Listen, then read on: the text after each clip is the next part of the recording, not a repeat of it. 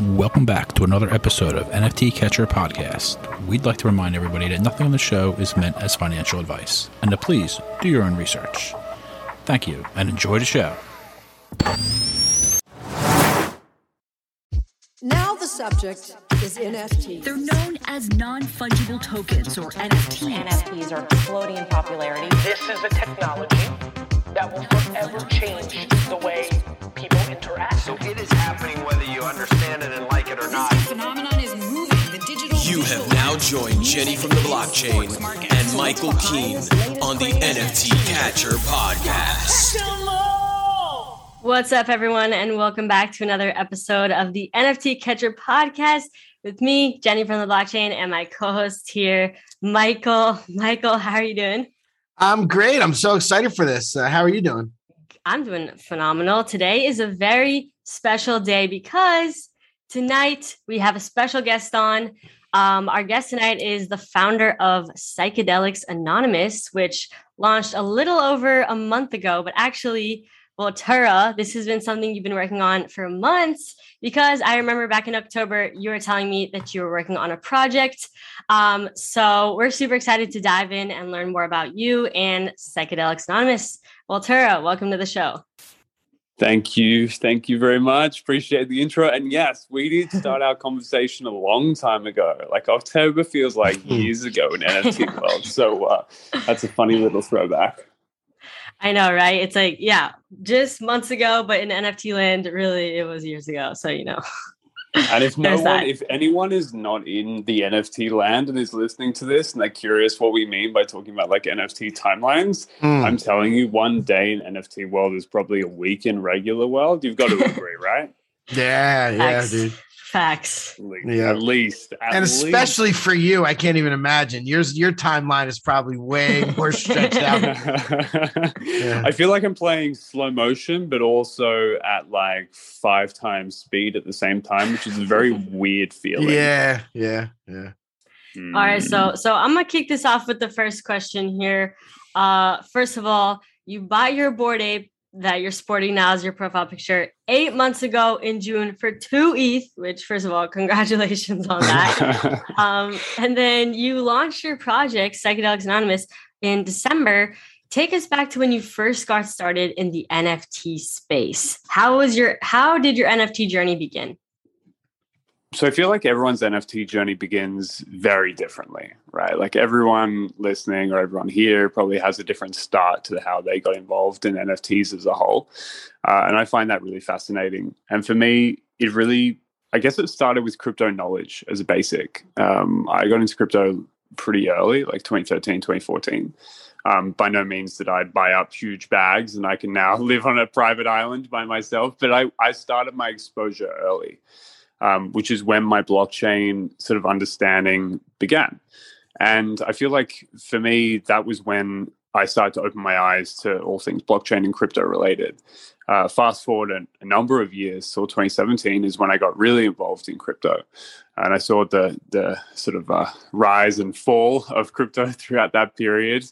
Um, obviously, didn't walk away with uh, heaps at the end of the day, but learned a lot of valuable lessons um, for me, having a creative business for the last seven years, I've always been interested in creativity as well as artwork and creative design and, and creative thinking that we do on a daily basis. Uh, so then, when it was around, I think it was around May of 2021, um, is when I started uh, sort of I guess seeing NFTs as a term or as a sort of uh, you know acronym rather uh, pop up in this sort of Twitter ecosystem, but more importantly in just like general ecosystems like uh, Facebook groups or Instagram, even super early on. I just started seeing it being talked about a bit more, um, which is when I started looking into it. Um, like I've been deep in crypto for a while and got very heavily involved in December 2019 and January uh, 2021. Uh, sorry, uh,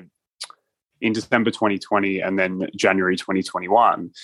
But then, as soon as these NFT things started coming around, I was immediately more interested. Um, and I think a lot of people can sympathize with that because you have this thing which, you know, quote unquote, provides utility or value depending on what project you're in.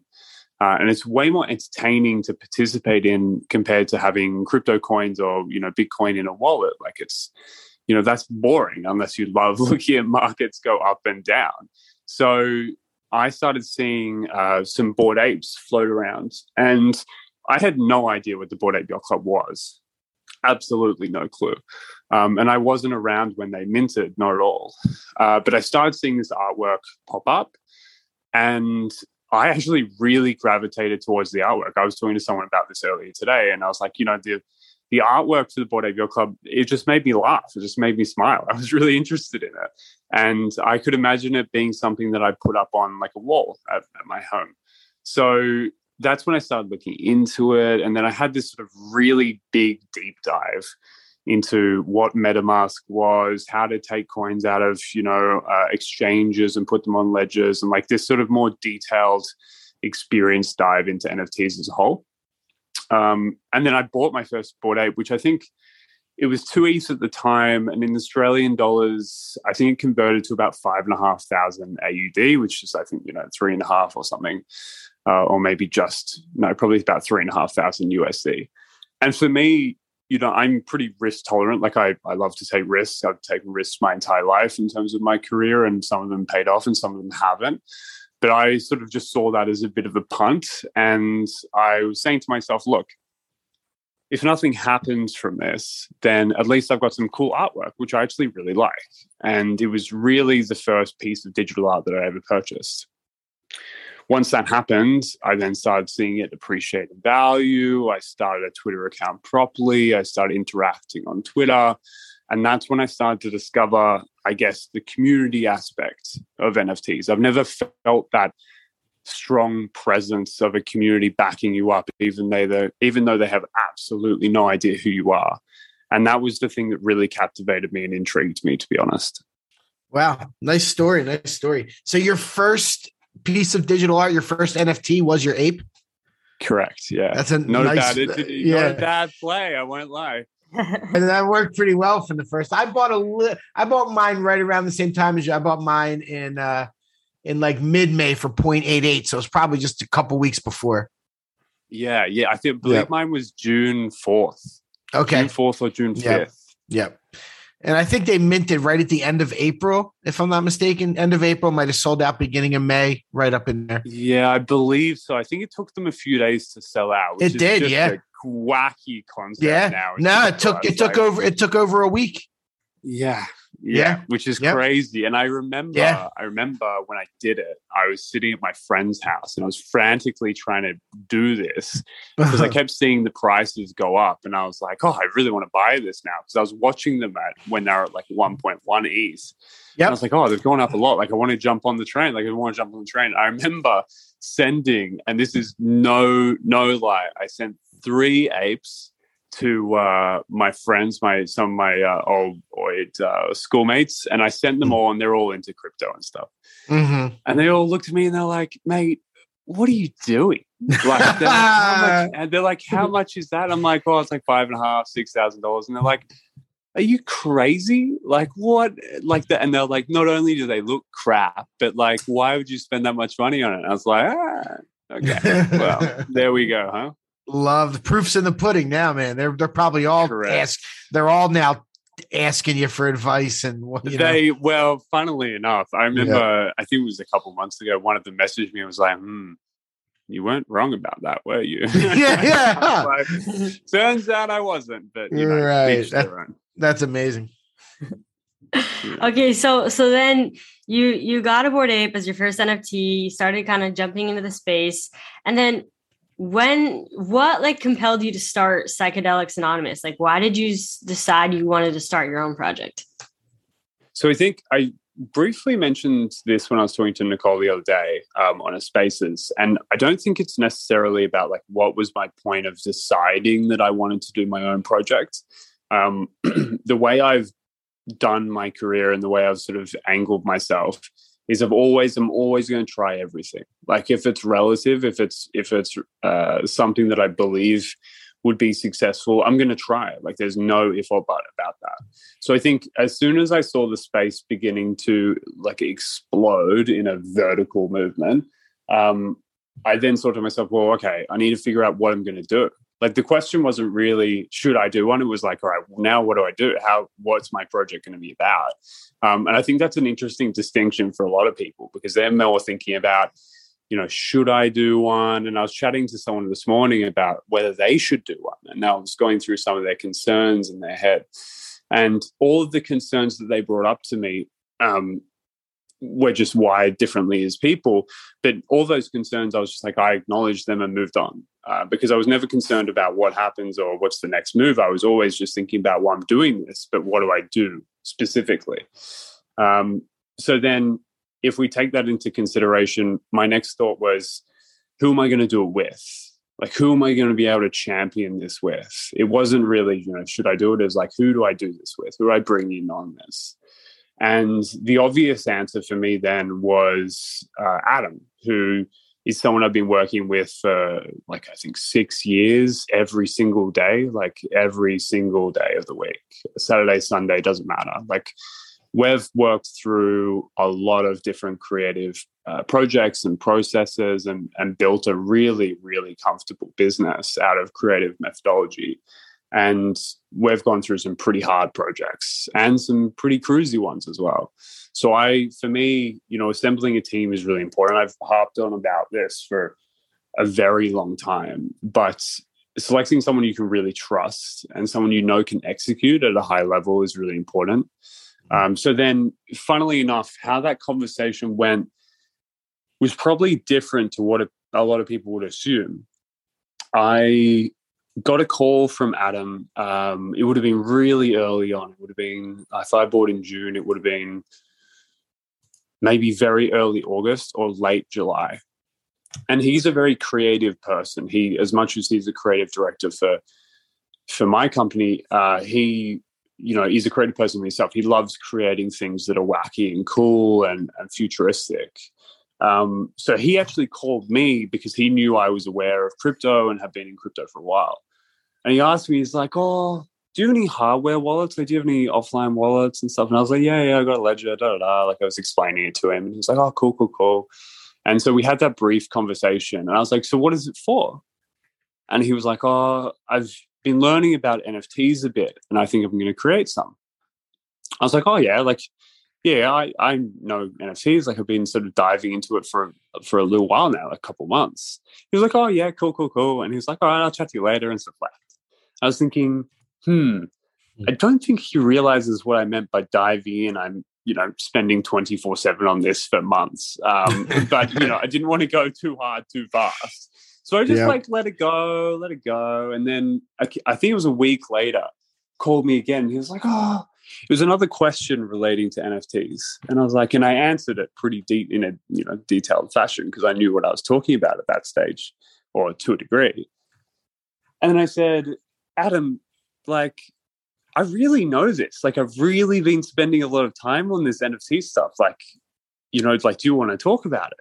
He's like, oh, yeah, yeah, I'm just thinking about doing my own NFTs and stuff. And I'm like, I was like, Adam, I'll send you my wallet, have a look at my wallet, and then call me afterwards. And he's like, oh, okay, okay, okay. So hung up the phone, sent a text of my OpenSea address and texted it to him. And then he called me two minutes later and he's like, wow, you've got a Bored Ape.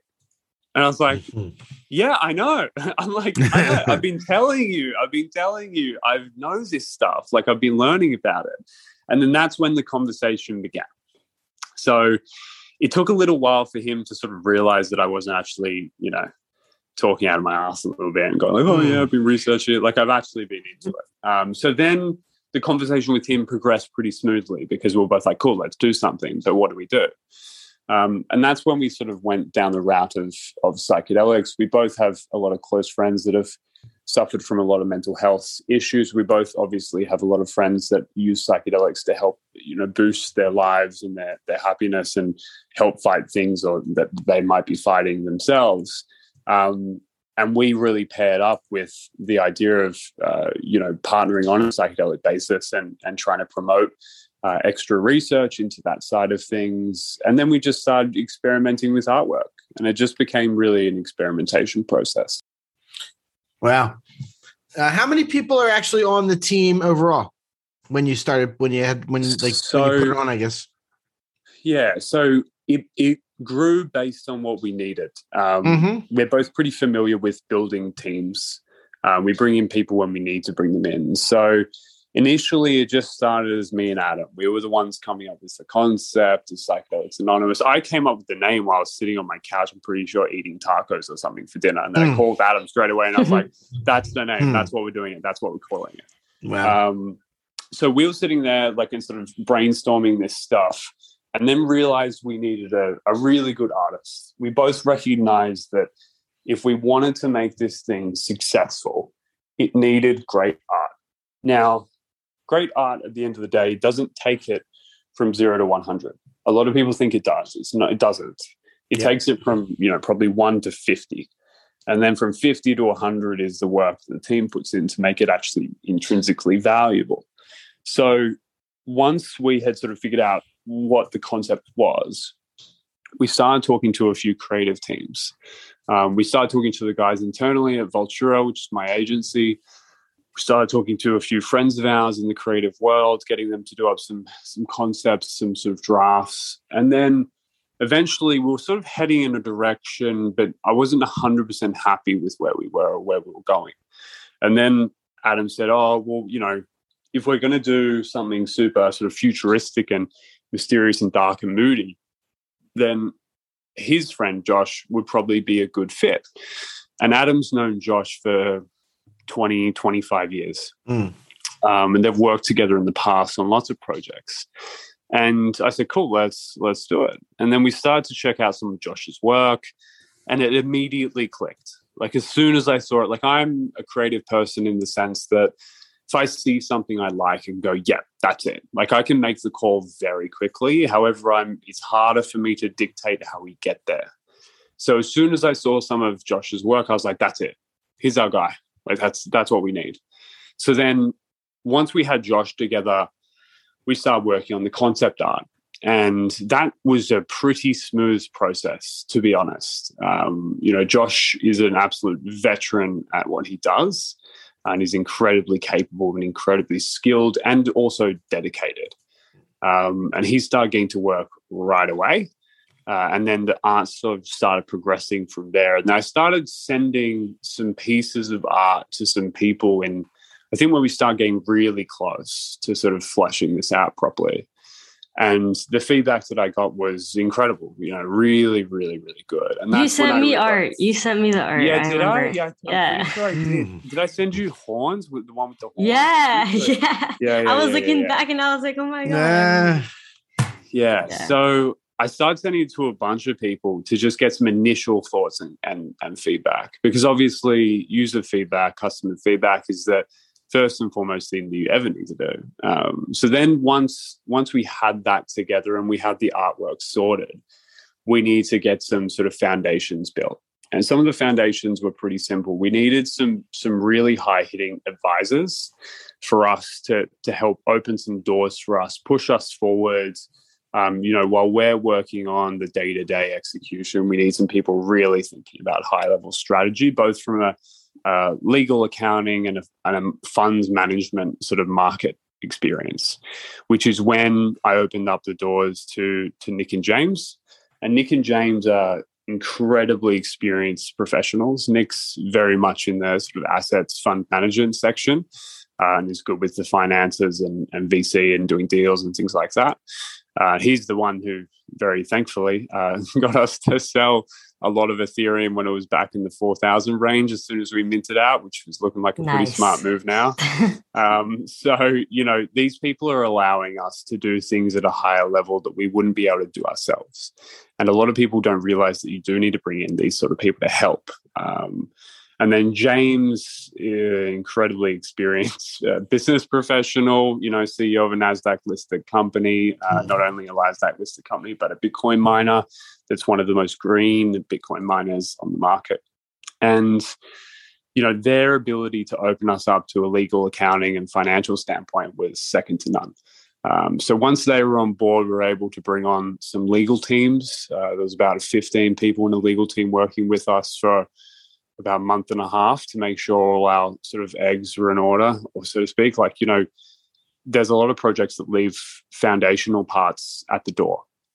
And that's normally because they're trying to rush, because they're trying to get there. They see it as a gold rush, need to do it, get done now, get it out now. The problem with that is that a lot of the conversation I've had with founders that I know very well and you guys know very well, um, some of them, some of them don't have a lot of their foundations sorted, and that for me is is scary as a consumer. And now you wouldn't know that because obviously they wouldn't say anything, but some of these foundations will will ultimately lead to their derailing and their ending, um, which is terrifying. So I knew very quickly, um, especially with James and Nick on board, they're not going to get involved in something that wasn't a tight ship, so to speak. Um, so we got our legal foundations done very well and very cleanly um, because we were preparing for ultimately success. Um, now you don't need to do it as as sort of hardcore, quote unquote, as what we did. You can do it a lot easier, but having stuff in place allows you to protect yourself from others, including the people on your team, because you know it's the harsh reality that when money gets involved, especially big money, you know that's when people change. Doesn't matter how well you know them. Doesn't matter how much work you've done with them um, when money gets involved, people change. And so these legal foundations and structures are incredibly important to protect not only yourselves as project owners or the people working on the project, but the team and the community. Like if the team goes bad, the community falls with it. Yep. Um, so, so that was really important in my eyes. Um, and once we had the legal foundations done, uh, we started going out to devs, finding devs that we wanted to work with. Uh, Matt for us was a an absolute easy fit, uh, incredibly experienced dev, uh, built on a number of different blockchains, not just only Ethereum. So he had he had experience on both sides of the fence, so to speak, um, and that allowed us to work pretty quickly from a dev standpoint. Um, and that was you know very sort of handy that he was here and available at the time. And then for our event side, we've got Kate, who's transitioning more into a a full on hands on role with us simply because now that we are where we are, we can start working on things like events and experiences for the people in our community.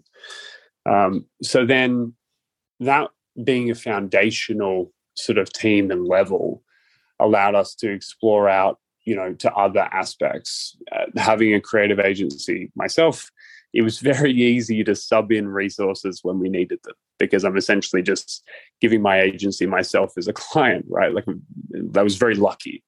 Um, so when we needed, you know, Web two integrations and we need a website and all that sort of stuff, we have a team we've been working on, working with rather, for you know five years. We could sub these people in so quickly, and these are people that we trust absolutely. Um, and therefore, you know, we had no Web two issues, which is quite funny when you see Web three companies and NFT collections have Web two mm. issues, like websites crashing and stuff like that. Mm. So, so the team is pretty fluid in terms of what we need and when. I think the and the last update we gave, uh, we spoke about two things mainly. There was our sort of scrum of three Web two developers that were helping us. Uh, we've subbed them into a full time basis. They were, you know, helping us when they needed to help us. We've now got them on a contract basis that you know they're with us and, and ready to help us at any given second, simply because our Web two needs of expanding more pages and so on and so forth is going through the roof. And then the other side is creative agency. So, you know, as much as my personal agency is uh, creative and great. We do lots of work, but we aren't on the level of which we needed for something like this. Uh, this is a beyond level, and I'm, you know, knowledgeable enough to understand and not be sort of arrogant to be like, oh no, we can handle it ourselves. Like, no, we needed.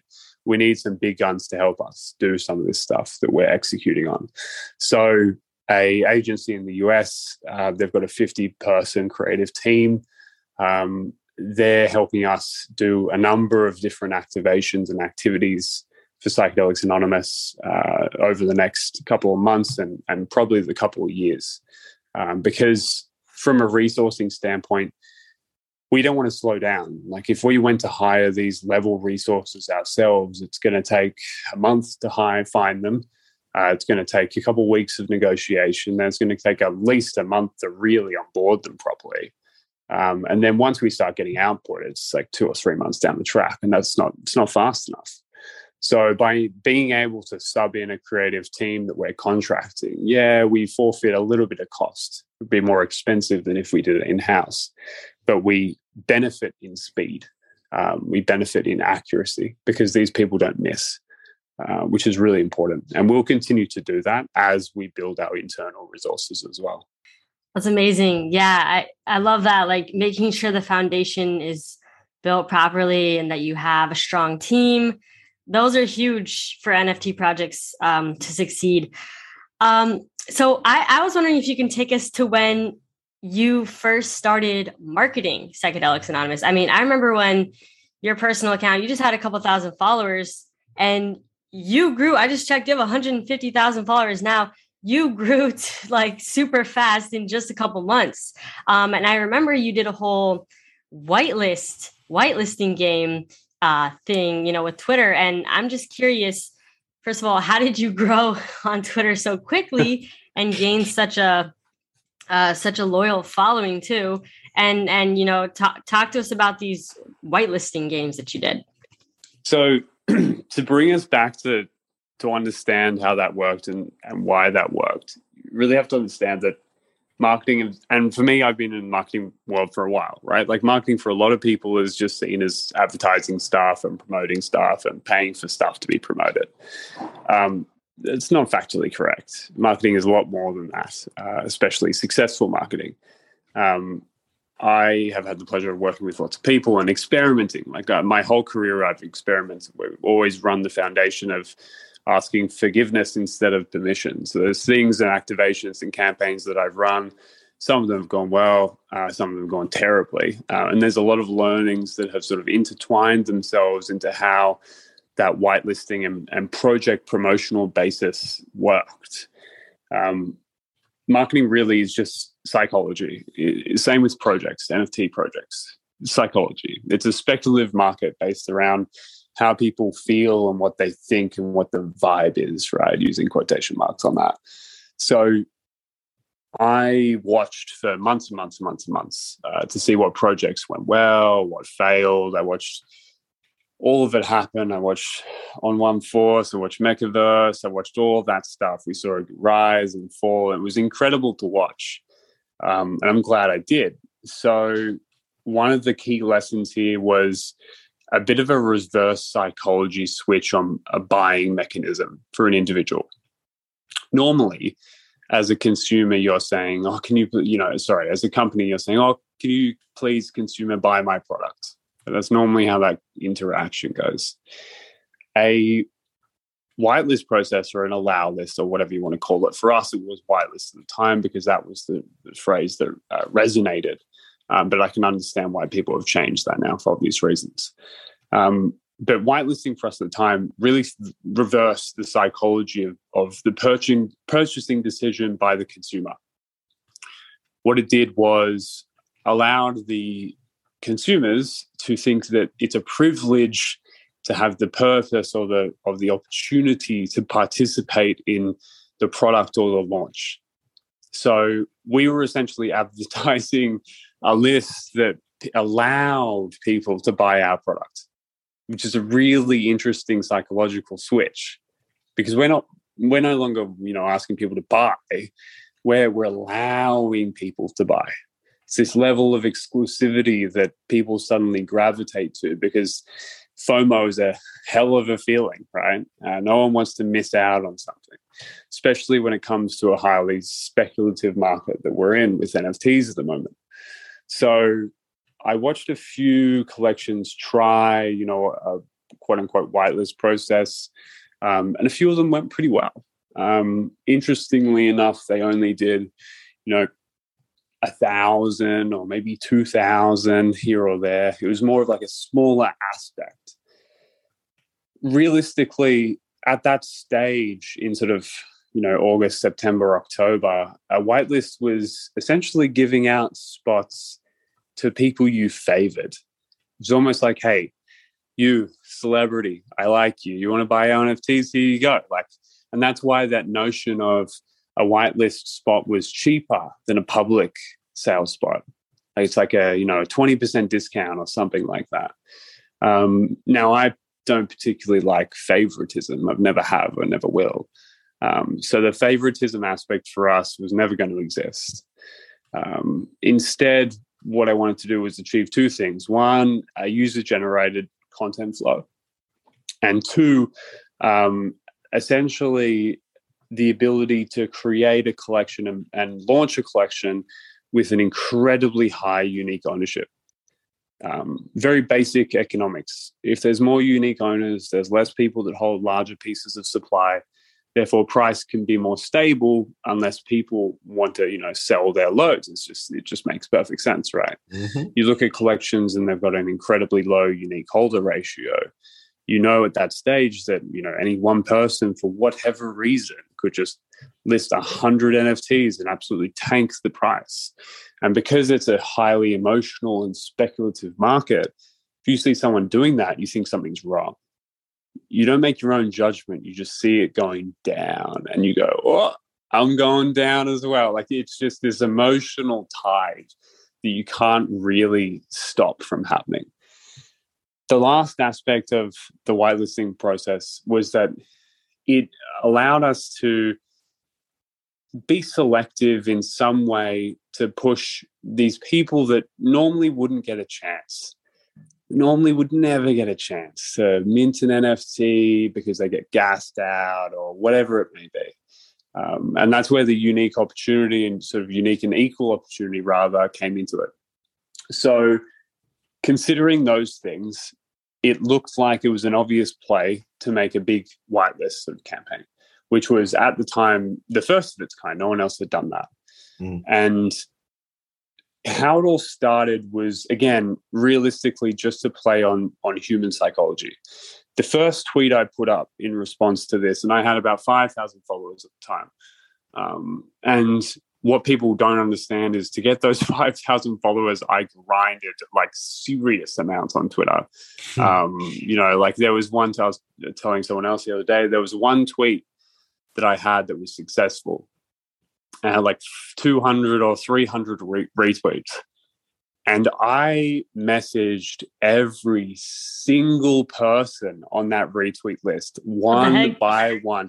I didn't copy paste. I wrote it out with my thumbs, right? I actually wrote it out and I said, Hey, mm. thanks for retweeting. Appreciate the support. If there's anything you need, let me know. Mm. Okay. That's in crazy. like a million different variations. Yeah. And there was so many people that ignored me. There was so many people that ignored me, uh, which is fine. It's whatever. Like, I get it. Um, but there was a lot of people that actually replied and they're like, yeah, cool. Like, no worries. Like, appreciate it. Or just, you know, love hearted it or whatever. Mm-hmm. And so the first tweet I did to start this all off, I posted and I said something along the lines of, and this was after I'd had, I think, three pretty successful tweets. Like I had three in a row, really good tweets that picked up a lot of steam that, you know, were more than I'd ever get. Like we're talking a thousand likes here, something, you know, quote unquote mini viral. And I was like, oh, I think it's time. Like, I think it's time. So then I posted a tweet and I was like, look, anyone who responds positively, interacts in a positive manner, adds value to people in this little community, I will consider you on, you know, to put on a uh, put you on a whitelist for the upcoming project I'm working on. And then at the end of the tweet, I said something. I'm pretty sure it was that tweet. I can't actually remember. At, at some stage, I said, "And if you don't know what I'm talking about, read my bio." Mm. So in my bio, I put that spiel. It was basically like a public improvement team with a 10 figure track record doing next gen art and utility projects, right? And then there was a lot of people that responded to that tweet that were like, yeah, cool, awesome. Like, you know, being positive and being nice and being friendly. And that's when the flywheel started. For the subsequent three days, I did not sleep. Like, I did not sleep for three days after that tweet because I know when something begins, it has to continue on that. It's a flywheel. You gotta you gotta keep going. There's no sleep that's gonna happen. Yeah. Yep. So then, you know, people start posting, you know, really positive things, and I just started retweeting them all and being like, whitelisted, whitelisted, whitelisted, like just throwing it out there. Mm. And then everyone started responding more on the on the tweets where I was whitelisting people, and it just turned into absolute mayhem Um, Dude, you were at some- tweeting so much. I remember everyone Yeah. else, some people are even getting mad. They're like, yo, who's this Volterra dude just like doing all these whitelist tweets?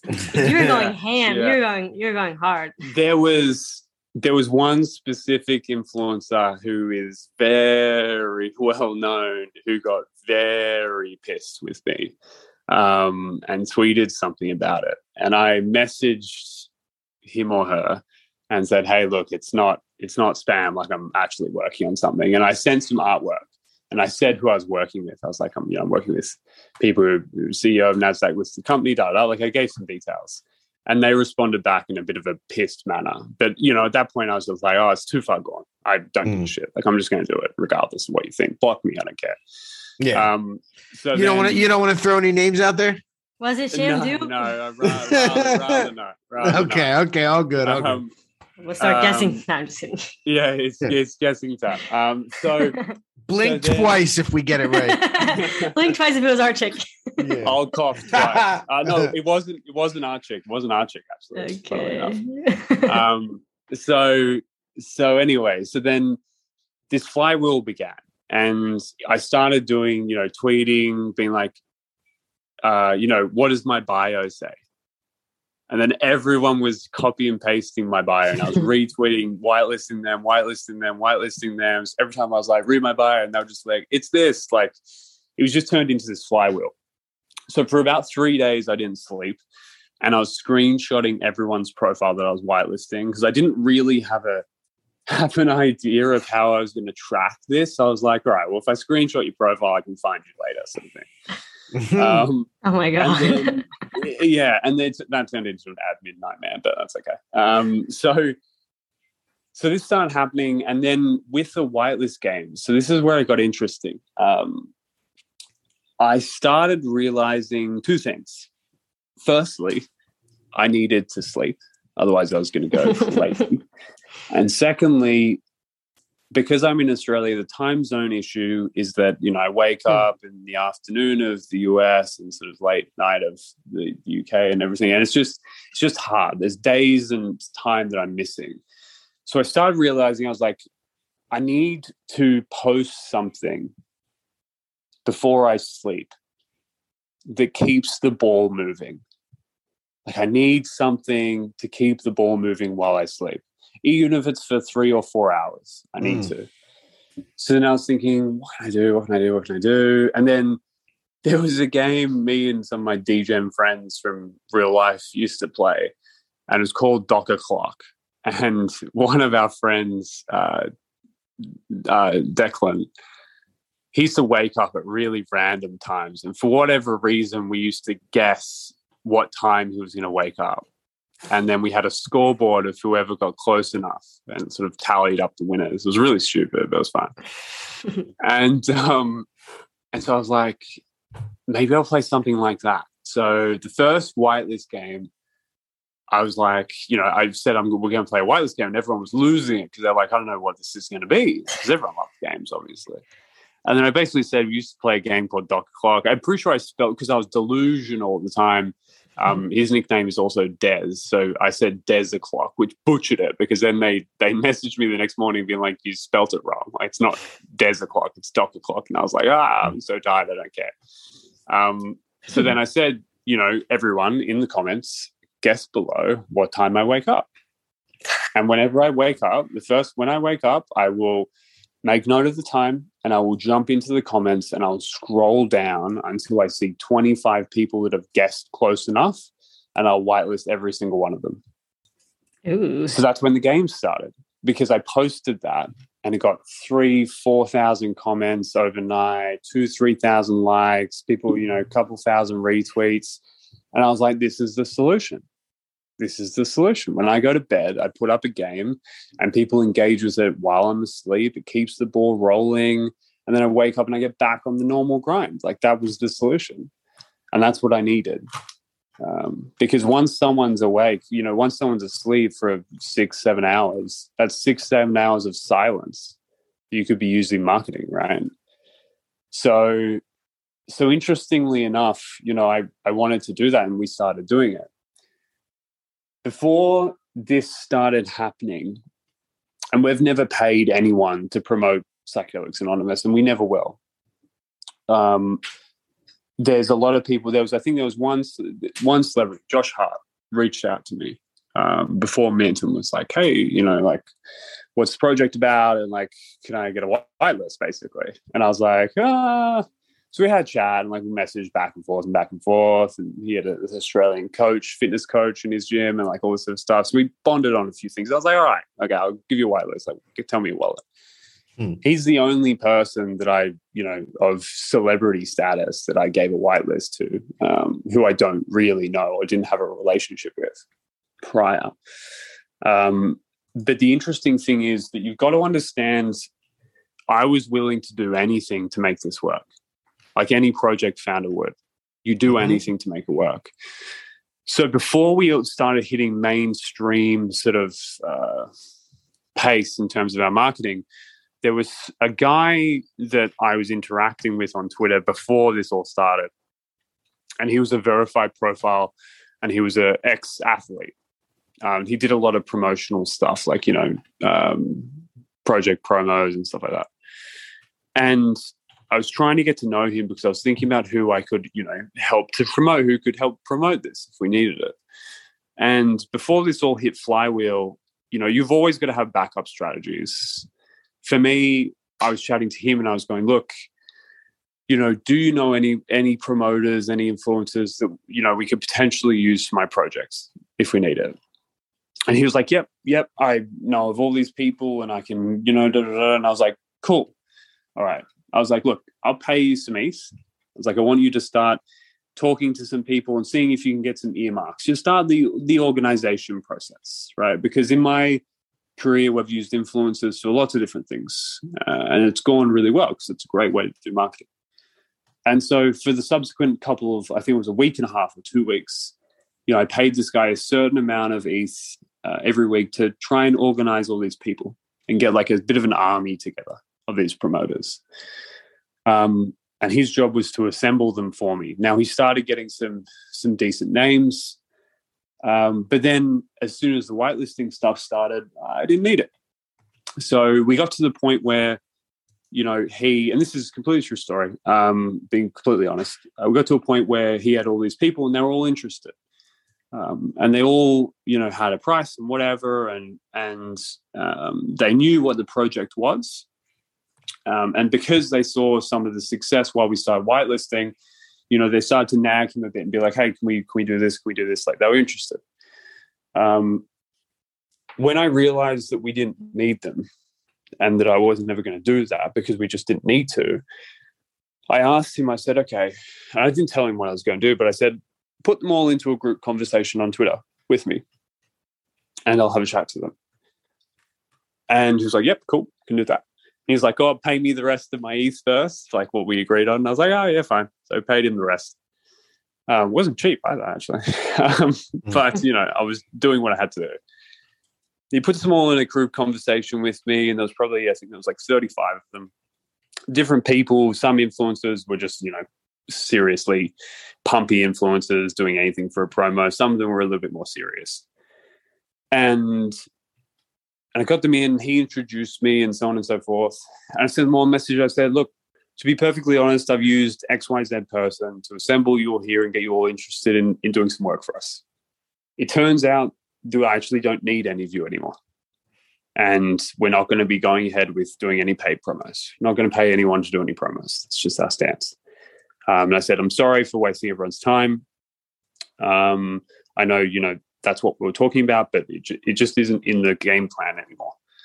Um, and I said to all of them, I said, look, if any of you are, you know, engaged and and doing exactly what the community is doing, um, you know, by participating and retweeting and getting on board with the fun, then I said, I'll, you know, I'll look for your names a little bit more specially. And if I see you participating, like I'll put you on the list. And most of them just ignored me. Probably like five replied or, you know, six replied and said, okay, all right. Um, a few just left straight away, probably were a bit pissed off or whatever, which is fair enough. and I think, I think three of them, three of them made the whitelist Hmm. because they were actually participating. Let's And go. the rest, you know, would have been would have been like 30 others just didn't bother. Didn't bother at all. So it was very interesting because, you know, you see uh, from an outside looking into Psychedelics Anonymous and myself and everyone who's working on this, you see the finished product, so to speak. You see the the the work and then the result. You don't specifically know what we have to do behind the scenes. And you know, like that was one of the that was one of the alternative strategies. That was probably one of the primary strategies because I didn't envision the whitelisting journey to go so well. Right. Right. Yeah. You don't know what the hype's going to be until you start getting closer and closer. Like when you're Correct. building, you don't really know that there was so much good insight on the last, you know, whatever it was, 10 minutes of you just talking about that journey. That was really good stuff, really insightful for anybody listening, anybody trying to market a project, big or small, like really good stuff, man. Appreciate that. Yeah. That. The the first time I heard you speak was with uh NFTs Anonymous on his Twitter space. And you had already Yeah, kind of you had already kind of started blowing up at that point a little bit. And I I listened to that and then I mentioned it to some of the guys I work with. Uh, you're in Sydney, right?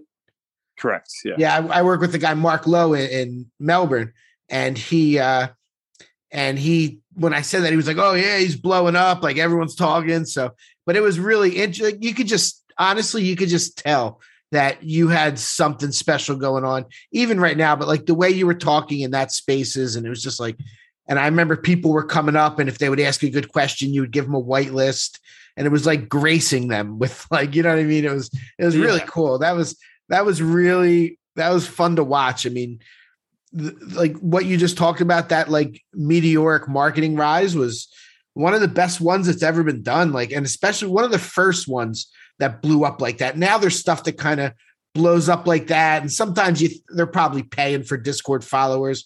Like yours felt really organic and just was fast and awesome. It's good to hear how you grinded it because that's you know Gary Vee talks about that in his beginnings.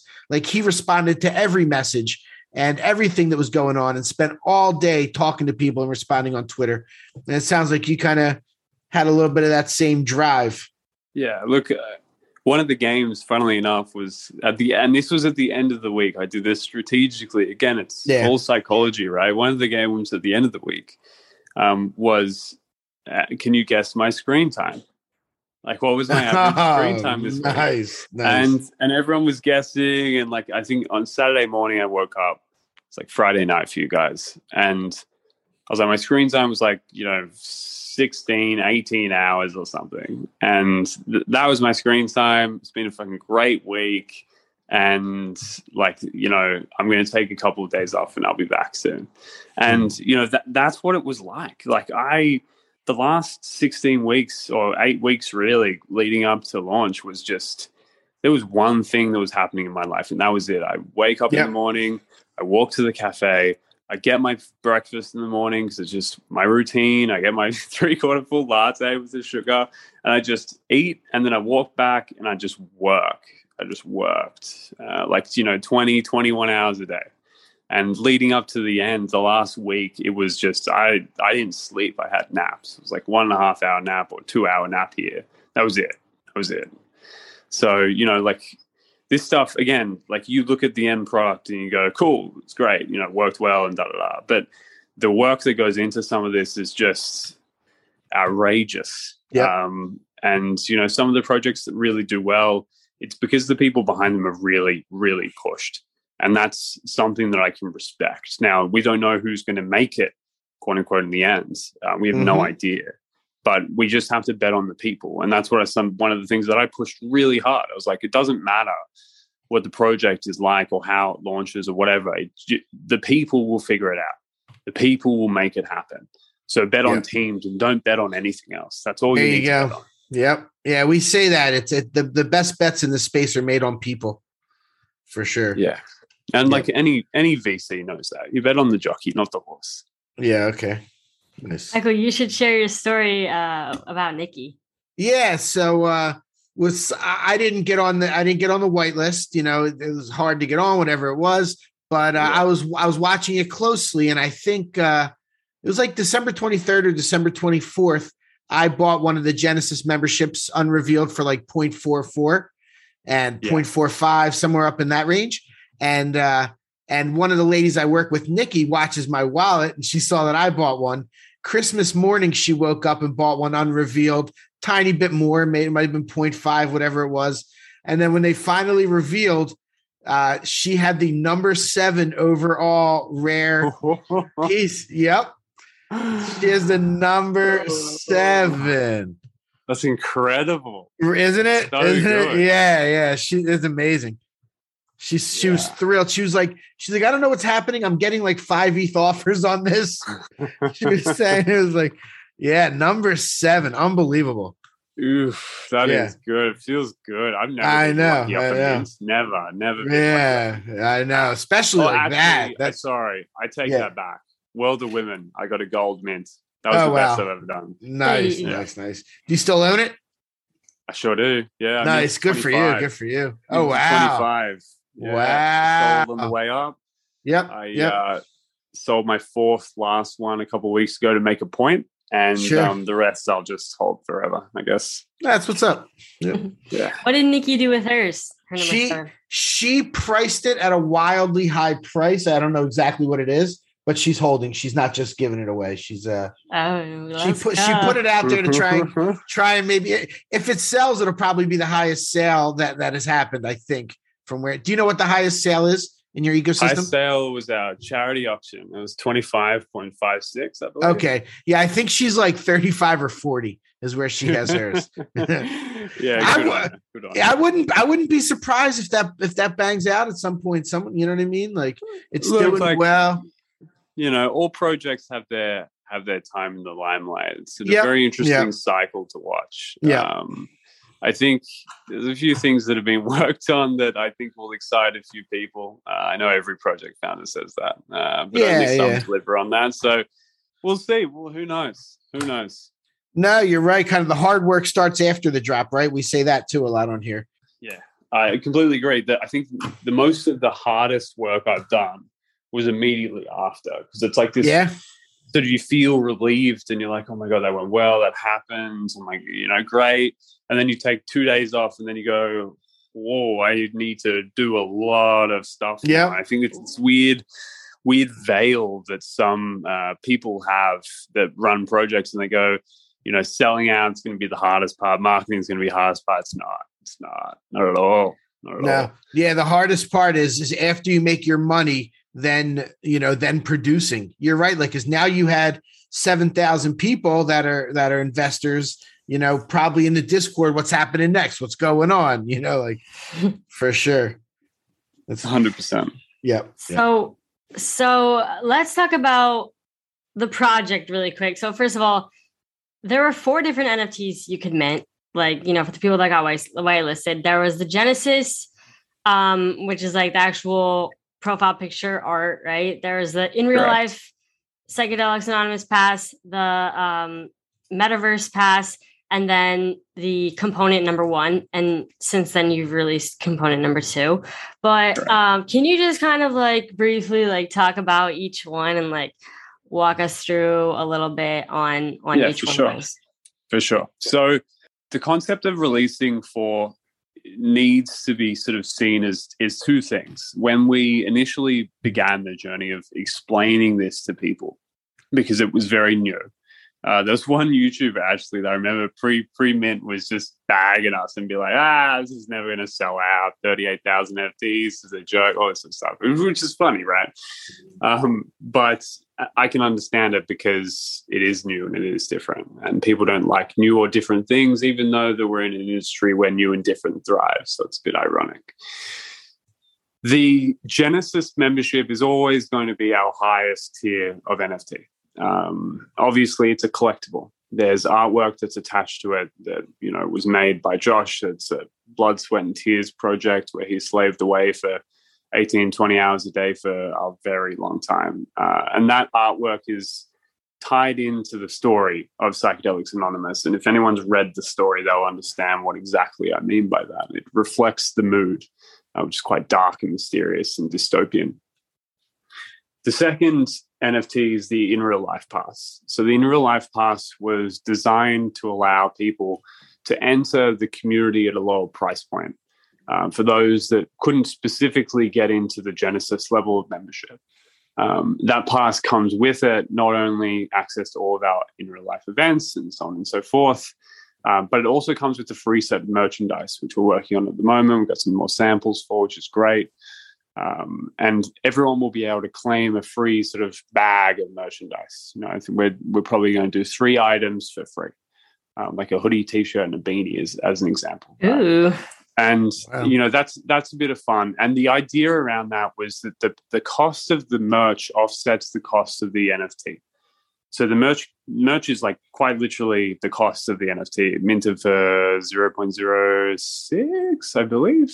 Yeah. Um, and at the time, that was around like you know 300 USD or, or 250 USD, and that was that. That's essentially going to be the cost of the production, design, production, and, and manufacturing and distribution of merchandise.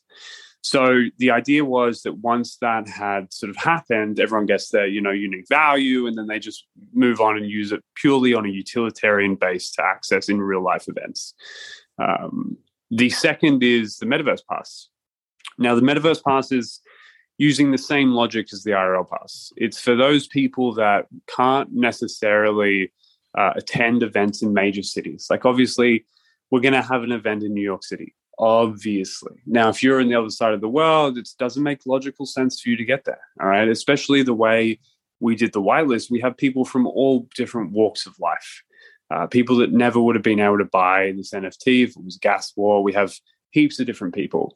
So that was designed to help people integrate themselves into the virtual sort of world of PA. And it also included a set of wearables, which we're working on at the moment as well, which will be for free. They can claim them for free. That also, obviously, same logic as in Real Life Pass allows them to access our metaverse level events or virtual events. An example of one of those coming up is we're having a, a one-on-one Q and A chat with um, a very, very famous professor of a word that I cannot pronounce, talking about psychedelics and what they are and how they work and how they benefit people. So that'll be held in our Discord. Uh, and users of, uh, you know, holders of the Genesis will be able to attend, and then holders of the Metaverse Pass will also be able to attend. So it allows them to come and participate on a virtuals level. Um, but if you hold an IRL pass, you don't get to attend because it's not an in real life event. The component number one is the most fascinating part, realistically, of, of Psychedelics Anonymous. Um, it's the first component required for the mini game experience. That's how it was described. Component number one is shaped out to be essentially this riddle of game theory, which people have been obsessing over for weeks and weeks and weeks and weeks as to how the PA universe is going to expand um, and how component number one interacts with other items. Uh, component number two is obviously out, uh, and that was a free claim. I think component number two floor price is around like 0.6, 0.7, so that's great for everyone involved. Um, but component number one really was just it was just that it was just component number one. There was no real int- there was no real information. It just said this is part of the game. It's here. That's what it is. Uh, if you looked at the the artwork, it's obviously a part of a chemical equation, um, and that minted 0.045, which ended up being almost one of the most valuable pieces. At its peak, it went to 0.8 each, each um, which is, you know, for a 0.045 mint, it's not bad. It also took a couple of days to sell out.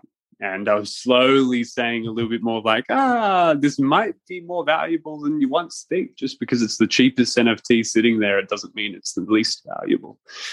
So that was a bit of an experience. Um, so that's really a summary of all the four NFTs at Mint. Uh, I I just bought I just bought the in real life one because I've been watching watching Oh, the shoot. price. of- I just I bought it purchased, as, folks. as we were sitting here.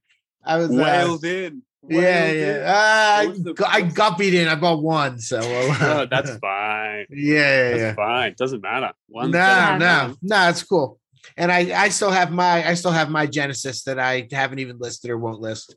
It's like it's like a middle of the road one, but it's cool, and and I'm definitely, you know, really excited to see what you have coming coming down the pike. Yeah. I have so I have a in real life pass and uh, metaverse pass as well. So now, Michael, we both have it in real life pass, so we can go to the events together. Let's go. Yes, exactly, yes. exactly. I actually got a got an event quote back today. We're just looking and teeing up a bunch of different things. Um, the event quote was eye watering. It was for New Oh, York. It was something that we're looking at doing. It was uh, Is- one is that- seven million USD. Damn. What is that for? Uh, is that for uh, June for NFT.nyc? Correct. Yeah. Nice. That's what's up. You trying to rent? You trying to rent out like uh, I don't know, Terminal Five or something for that price? It's like, uh, we're doing a few interesting things. We'll see. How it works yeah, cool, cool, cool. Madison Square Garden. I mean, that's an expensive. Uh, that would be an expensive field. trip, Yeah. that's for sure. Yeah, yeah. Cool. That's exciting, man. So I guess once the sort of set of four NFTs are really explained, I guess the next explanation really comes into what's been keeping everyone so engaged for the last however many weeks, which is really relating to the game theory and how that works. Um, we've published a bunch of equations uh, which have the need for different things to be used to get to a certain outcome, uh, and it's you know the community's been loving that level of engagement to understand what's going to happen next. And I think you know there's one thing that I noticed really clearly is once in a once a collection and projects launches, a lot of the time they fall off pretty quickly, right? Because it's really quite hard to provide quick value. Um, you know, we're four weeks in. It's very hard to do s- substantial activities four weeks in. If you look at any other large, very large NFT collection, it takes a long time for them to start providing real sort of life utility, quote unquote, and sort of building.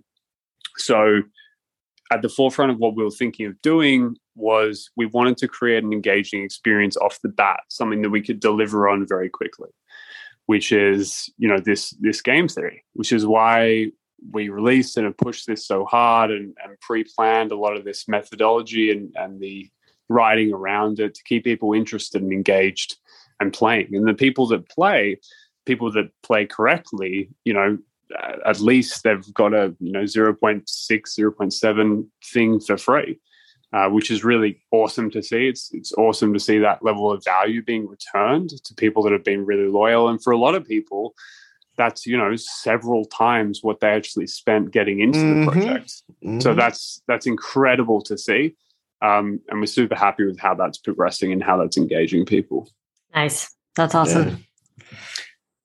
Oh, go ahead, Michael. Oh, I was just gonna. I was gonna say, um, what is the advantage for people, and by people I might mean myself, of Mhm. getting getting a full set of all five of them and, and continuing to do that? So the full the first full set snapshot was for C two. Okay, you okay, have- that's what you just said. have- Yeah, yeah, okay. Yeah, yeah. So if Yeah, you had a full set, so uh, in real life pass, metaverse pass, Genesis, and component Yeah. number one, Yep. you were able to get C two for free. That was your reward. Cool. Um, okay. Now was funny. okay. Someone yesterday, someone yesterday said, you know, why didn't you tell us to get all four at mint and so on and so forth? I was like, look, if I tell you how to play the game, I can't. It's not fun. Like I can't Mm, actually tell you, hey, if you want to win, this is what mhm. you've got to do. It, it rewards people with courage and persistence uh, that are willing to actually, you know, put themselves on the line to get that. So that was the first full set snapshot um, to get C2. Now, there's actually another snapshot that's happening imminently. It's we've given out three warnings. We always give out three warnings, Okay. um, and it's a snapshot for what's called PAPP. And there was a tweet that was posted of a small little animation the other day, which people are tearing to pieces, trying to understand what exactly it is and what exactly it means, uh, which is always lovely to see, right? Um, and that'll be the next snapshot which we'll take. Uh, but at the same time, there's already been, I think, 10 stealth snapshots, which are for something else. Uh, again, just monitoring who has what in what wallet and how many of this and that, uh, which is all part of the experience. wow. I like it. yeah, Michael's like, hmm, maybe I should buy everything right now. I know. I might. I'm. I'm considering it. I'm considering it for sure. the prices aren't aren't crazy right now, and if you know if things go the way it seems like they might, they could uh it could be a really good value. You actually said you you put a tweet out the other day and you don't have to talk about it if you don't want to, but you said something like, uh, "We're doing something as a gift for everybody that's not an NFT." We're yeah, so we're doing a, a little gift for everyone who holds it because there's there's obviously the game which is is for us uh, right now and has been for right now very very around having a full set and Yep. that's just how the cookies crumbled for the first few sections of the game um, while we build out the individual utility for each individual item um, so you know in real life events the virtual conferences and so on and so forth we thought it'd just be nice to give out something to, to people who hold a Genesis NFT, just as a bit of a token of our appreciation. Mhm. Um, we'll work on that. We'll probably announce that relatively soon, uh, just to say a bit of a thank you and just give a little bit of something back. Cool. Is that an alpha leak? Nah, it's not an athlete. Alpha leak. No, It would no, be- no, it'd be- I'm pretty careful with what I say. It's been my job for the last six years. Uh, it would be an alpha leak if he said what it was. Correct. Yeah, but we're not going to ask for that. Or are we? Uh, well, if you ask for it, all you're going to get is a silent answer. we're gonna, yeah, yeah. the silent treatment. Okay. Reverse psychology. Um, exactly. All right. Well, let me. This has been honestly a very fun interview. Like, first of all, uh, Volterra Lewis. I don't know what you prefer me to call you, but um, uh, yeah, this has been super interesting. You're really good at like uh, storytelling. I mean, uh, of of course, you probably already know that you're good at that, but yeah, and and I don't know. This has just been really intriguing. I've been like on the edge of my seat, like, whoa, what is he gonna say next? Like, it's just been, it's just been awesome. Um, Michael, I don't know if you have any last minute questions or anything you want to say before we wrap this up, but uh, No, not so much. I mean, honestly, thank you so much for for being here and for your candor and for going over your story so honestly. Like it was this was really insightful. I think a lot of people will take a lot lot out of this. Um, it's inspiring the way you built this project, honestly. And uh, I just really appreciate it, man. You're welcome. You're welcome anytime when you have stuff coming on, you know. Uh, hopefully it won't be the last time, but we, we really appreciate you taking all this time uh, to be here with us. It's definitely not going to be the last time. Definitely not going to be the last time. And I appreciate that. It's it's always good. Yeah. Like I I love chatting to people, especially like you guys. There's a lot of people in in my everyday life that have absolutely no idea what I'm doing, what it is that we're doing, and I'm sure it's the same for both. of Oh guys. yeah. So oh yeah. it's always nice to sit back, relax, and just have a chat. And I'll always sort of call things as they are. Um, and that's something that I'll just keep doing uh, to make sure everyone's transparent and on the same page. So I'm sure it's probably just the first time, and I'm sure I'll be back with some maybe some new alpha leaks. Wow. And let me All right. tell you, let me tell you, I'm completing my set right at the moment. I'm about to buy Oh, components. shoot. So Uh, is I- that the I yeah. can smell? nah, you know, I'm, I'm in for the ride, man. This was fun. I appreciated it. hey, and- he, and he, so- his his psychology is working on you, Michael. yeah, I know he's, he's good at he's good at that. He's good at that. So maybe it didn't work on me. Uh, It works, it Marketing works. is marketing is psychology, and it'll be Yeah. fun because as things start to settle down and fall into place a little bit more, we'll be able to run some some more workshops. Like we really want to run some uh, some information sessions, not only from me but from other people uh, Yeah. in this space that are very knowledgeable. And I'll definitely be getting up and chatting to a lot of people in a in a workshop setting, either in real life or or in virtual, um, to chat about marketing, how it works, and like baseline fundamentals. Because a lot of people just don't quite get it. Um, you know, the pay promotions and stuff like that. It's fantastic, but it's not. It doesn't promote longevity. Um, and what you need is longevity. Uh, so if I can teach anyone that over the next, you know, couple of months or whatever, then I'll be I'll be very happy. That's awesome. That's Love huge. that. All right. Well, thank you, Walter, so much for coming on the show. And hopefully, all the listeners enjoyed this episode.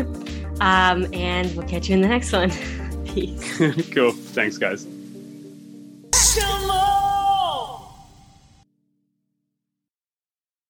Thank you for tuning in to the NFT Catcher podcast. We hope you enjoyed today's episode and learned something new about the exciting world of NFTs. If you enjoyed today's episode, please take a moment to subscribe to our podcast on Apple, Spotify, or wherever you listen to your podcasts. And if you really love what you're hearing, please leave us a rating and review on your favorite platform. If you want to stay up to date with the latest news and insights from the NFT space, be sure to follow us on all the socials at NFT Catcher Pod. You can follow Jennifer at Jennifer underscore pseudo and Michael at NF Ticket. I'm your producer, Andy, and I'm at AJC254. Our theme song's by It's Just Los. We always appreciate your feedback and support, which helps us reach more people and bring you informative and engaging content about NFTs. We look forward to bringing you more great NFT content in future episodes. Thanks for listening. Peace.